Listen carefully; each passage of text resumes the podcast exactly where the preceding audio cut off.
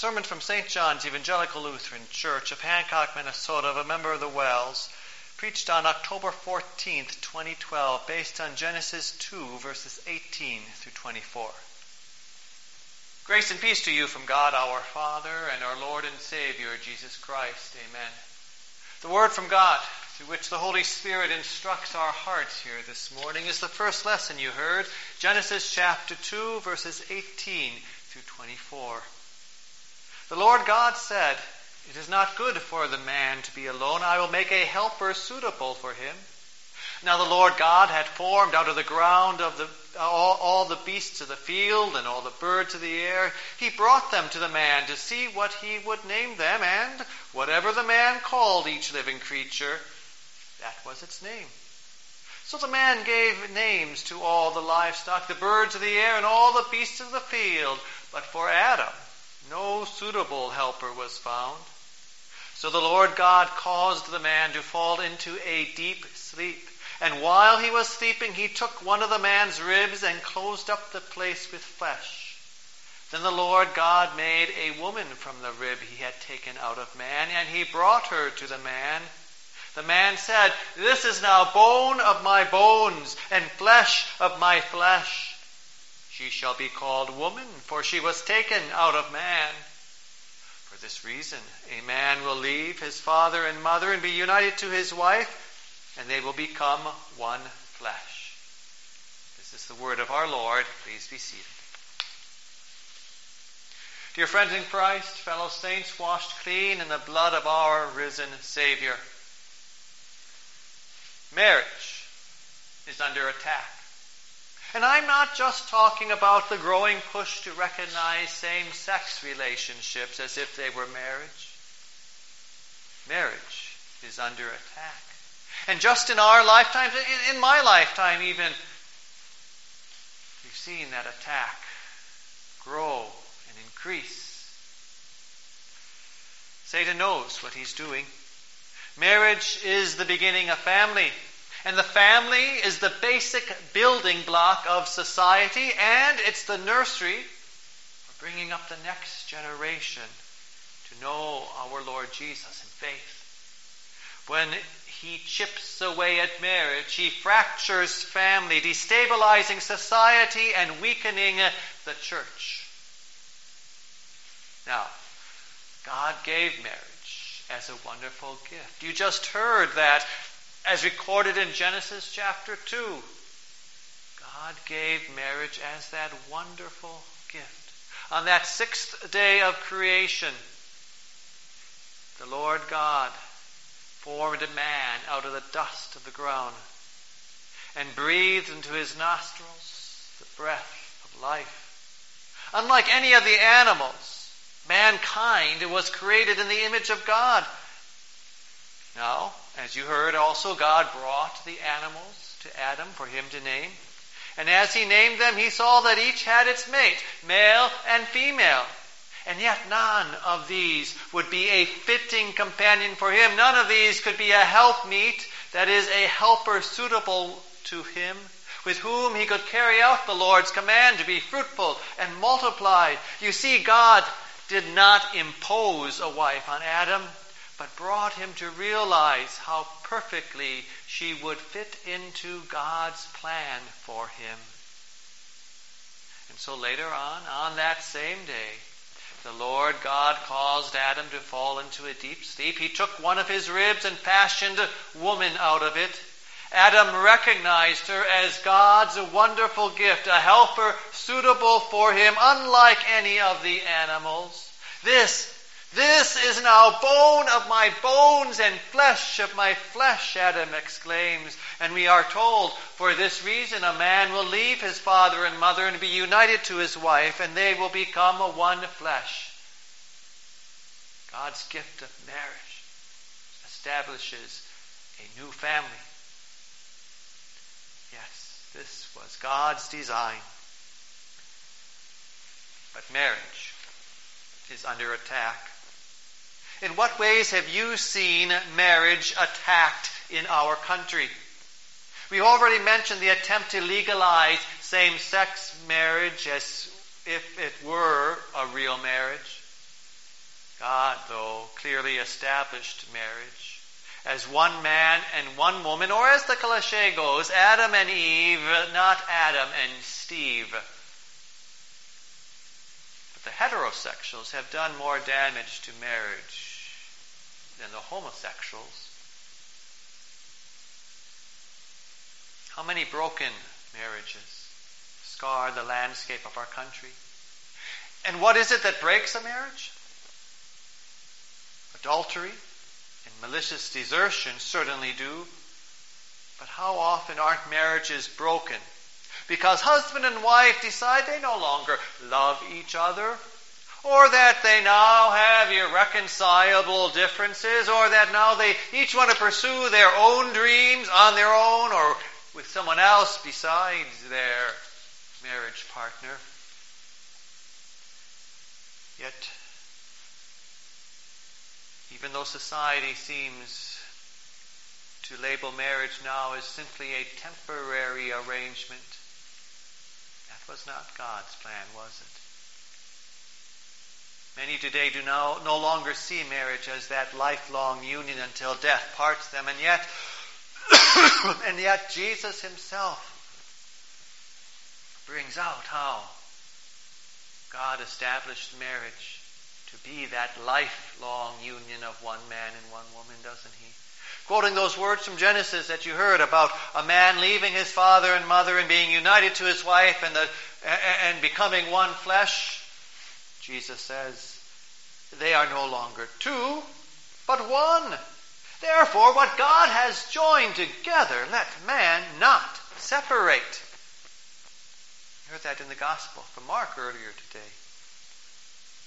God hates divorce because there is always sin involved in divorce, whether that is the sin of adultery or malicious desertion that break the marriage before the divorce is legalized, or whether the divorce itself is the act of sin, breaking the marriage that is supposed to be lifelong. In any case, there is always sin involved. God hates divorce because it destroys the lifelong union God intended. In fact, divorce has become so rampant that some decide not to get married, at least not in the first place. Why not just live together eh, as sexual partners?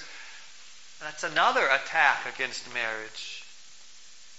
It's become so prevalent that some no longer really see it as all that bad. Maybe they even will promote it as a good idea to test things out because you don't want to end up in divorce someday, they say.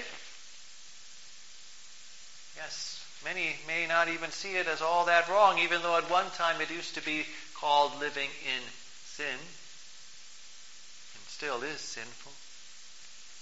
Yes, when you think about it, how many children are being raised in single parent homes not because of the death of the spouse, but because God's gift of marriage has been despised either by divorce or by sexual relations outside of marriage. But you see, any kind of sexual activity outside of marriage is an attack against it.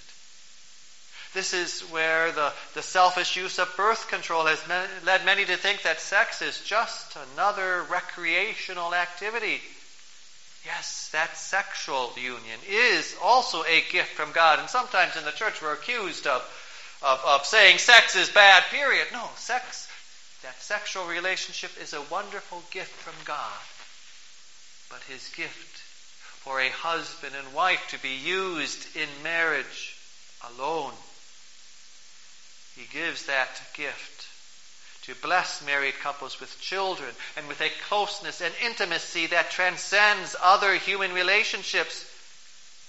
But this is God's gift for marriage alone. The two will become one flesh.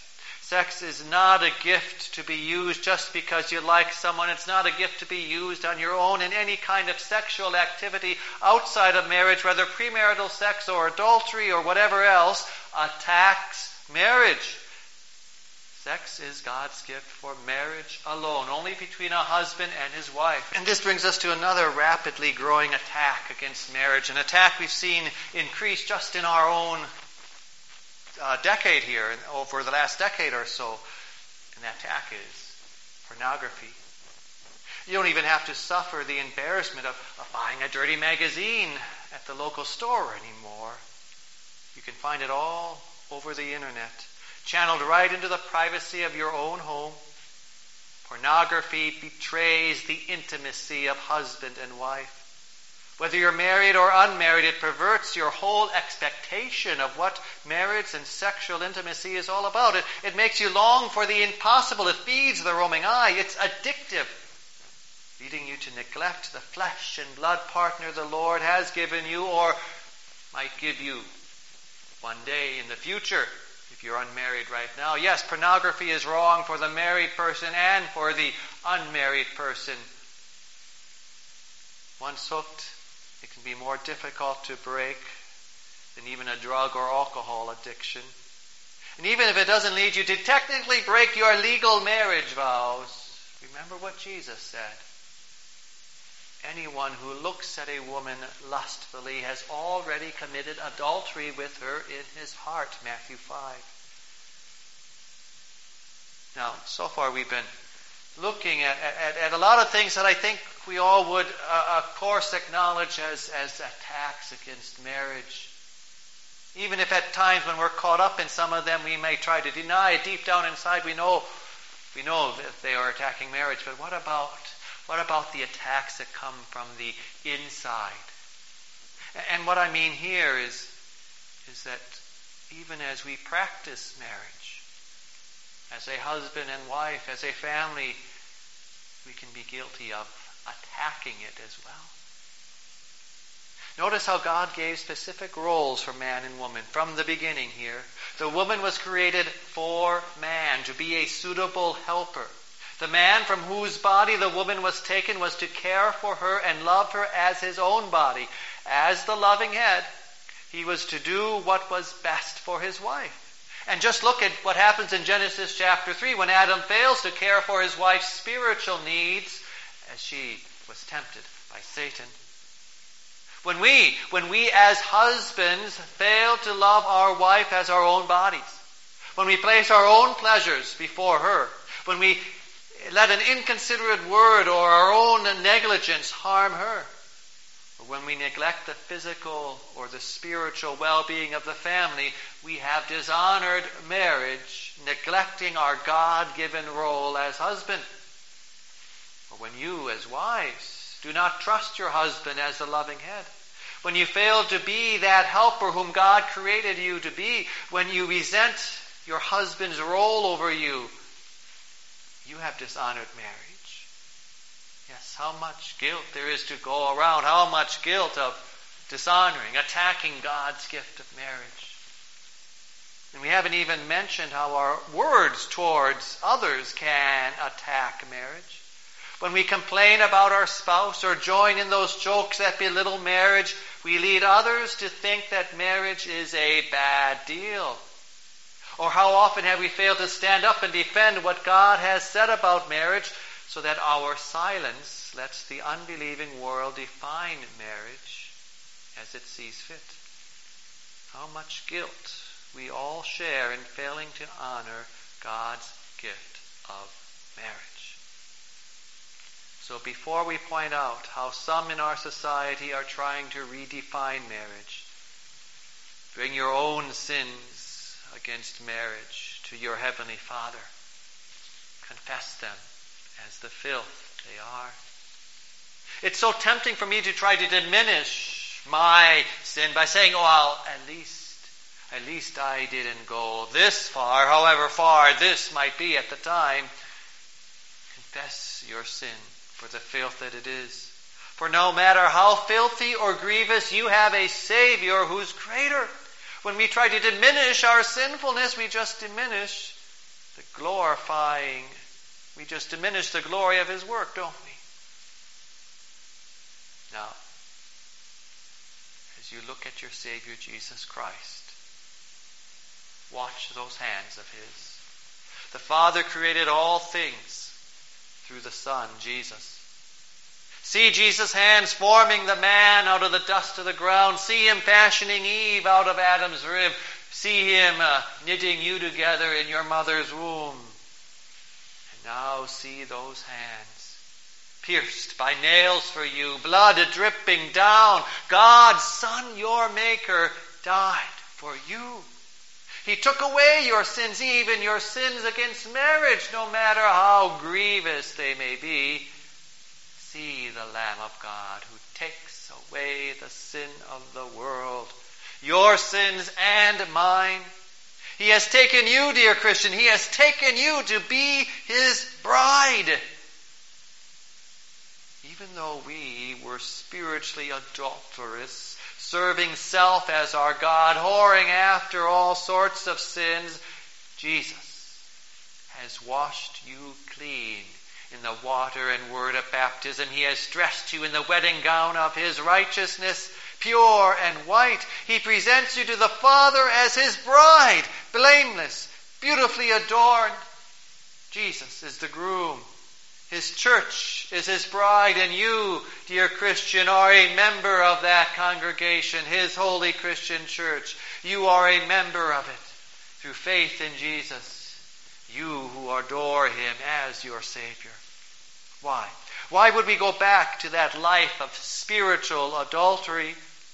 Be faithful to your husband, your Lord Jesus Christ. Be devoted to him.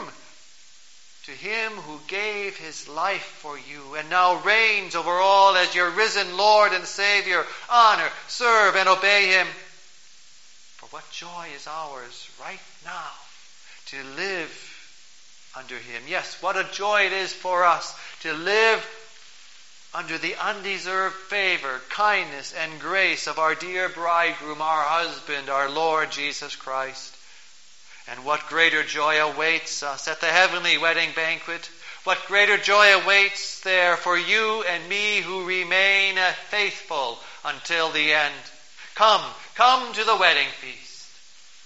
Now, until that day, how can we honor, serve, and obey our dear bridegroom, Jesus Christ? One way is to honor God's gift of marriage. And how do we do that? Consider our callings in life, the roles God has given you as Christian, as citizen, and as family member. As a Christian, honor God's gift of marriage by clinging to His Word. Even as the world tries to dismiss the Bible as if it were outdated fables, cling to His Word, for the Bible is God's Word, God's truth, which does not change.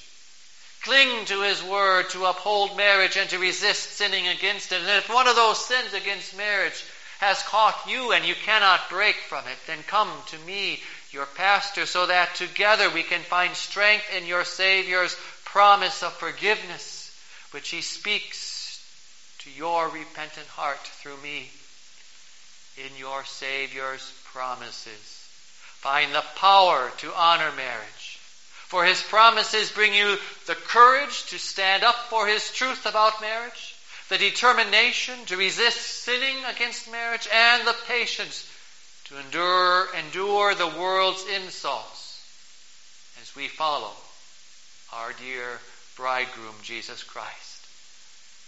What a miracle. Yes, what a miracle of strength his promises work in us. So go to his word and sacraments, for they bring you his promises. That's how we honor marriage as Christians.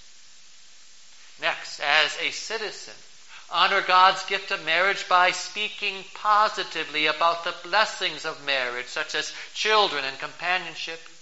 Don't go with the flow of society, rather be salt and light.